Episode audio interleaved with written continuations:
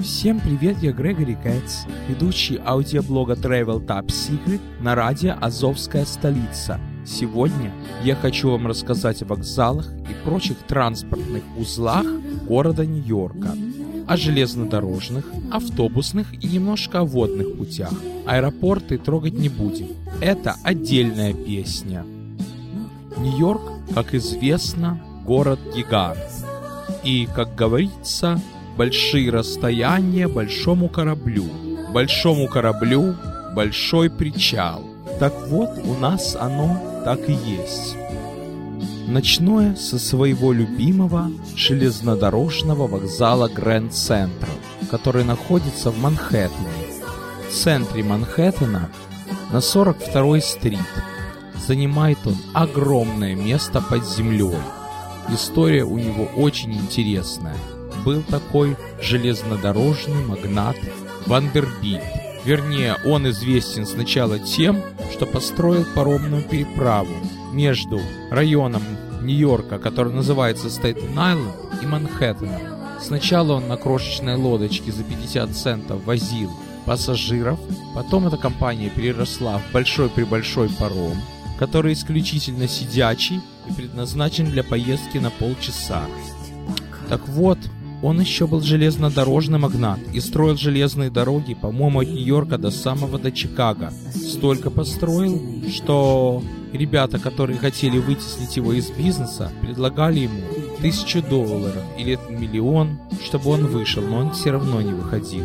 Короче, один из подарков Вандербильта городу Нью-Йорку, это когда он уже на старости лет начал дарить подарки городу, Одним из подарков является вокзал Грэнд Центра.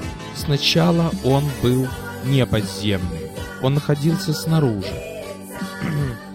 Там было около почти 100 платформ, путей и так далее.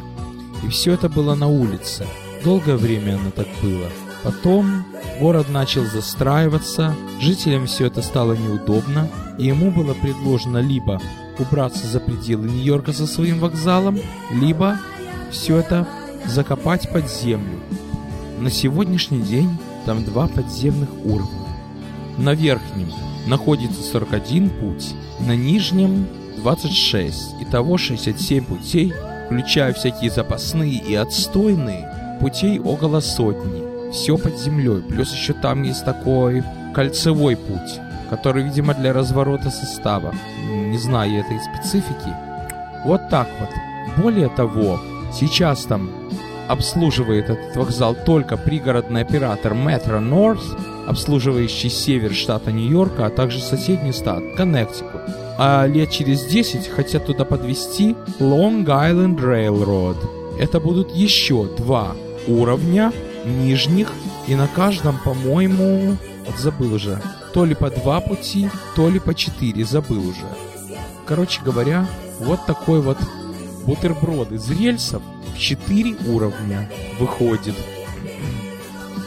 Когда садишься на поезд, идущий в пригород Нью-Йорка от Гранд Централ, и отъезжаешь, платформа остается позади, так если прищуриться в окно, ты видишь множество-множество огоньков.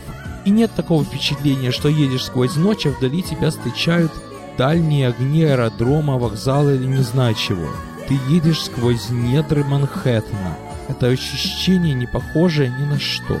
Потом постепенно уже подходят к тебе пути с нижнего уровня, а потом все эти 67 путей сливаются в 4 пути а потом уже в районе 96-й Street они выходят на Park Avenue, потом идут по эстакаде, а потом разветвляются по трем направлениям. Одно из них – линия вдоль Гудзона, другое – штат Коннектикут, а третье – где-то посередине штата Нью-Йорк. Зачем вы, наверное, спросите так много путей, когда четырех хватило бы, казалось бы, когда в Одессе хватает 10, к примеру.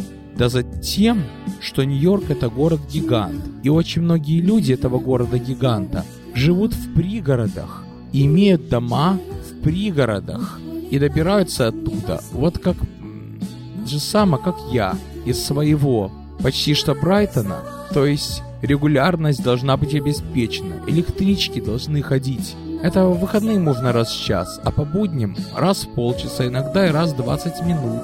А где им отстаиваться, если депо далеко? На вокзале и так далее. Вот какую нагрузку несет Grand Central. Тут была однажды по Science каналу передача. Нервный центр. Так там был выбран Grand Central, там такое рассказывали, не помню, уже давно было.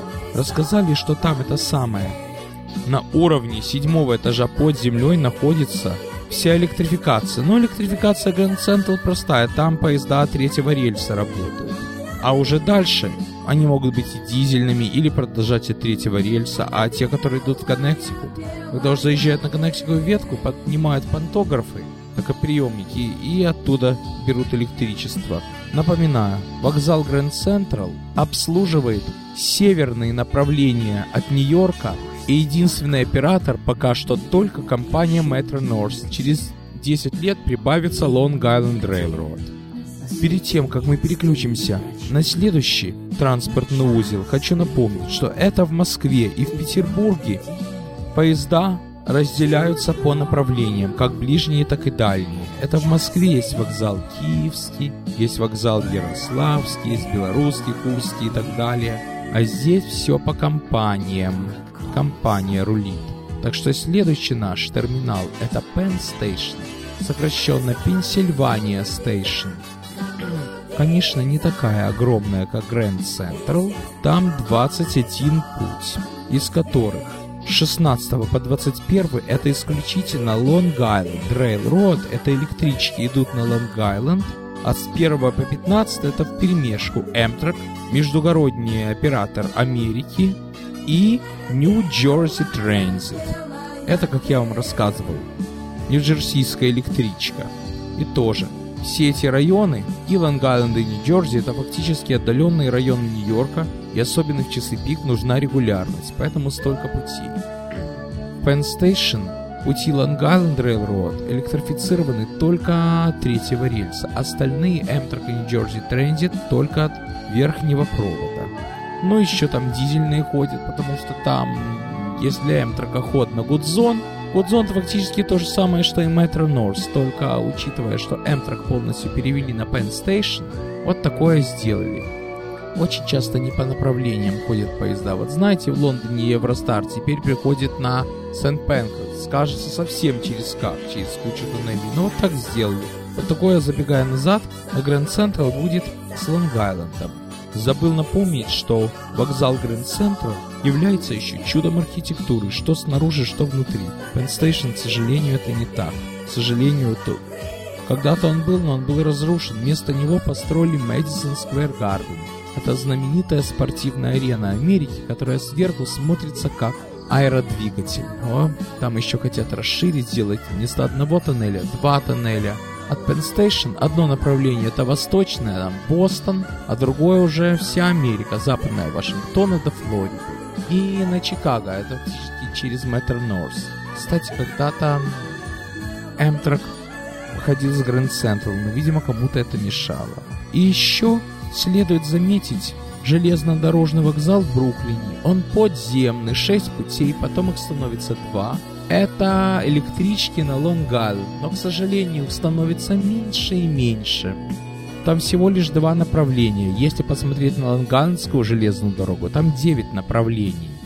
Всего лишь два обслуживается Бруклин. Но знаете что? Потому что на Лонгалендской железной дороге в пределах Нью-Йорка есть еще такой пересадочный пункт, как Джимейка. Там 9 путей. Это больше вокзал, чем Бруклин и даже Ахен в Германии. 9 путей. Ну, из них одни идут сугубо на восток, другие сугубо на запад. Это отличие от вокзала в Бруклине, от тупикового.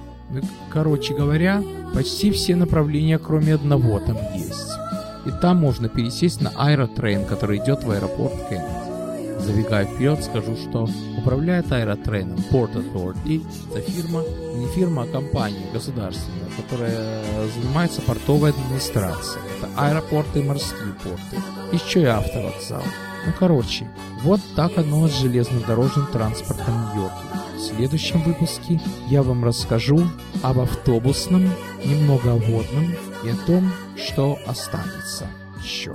На сегодня все. С вами был Грегори Кэтс.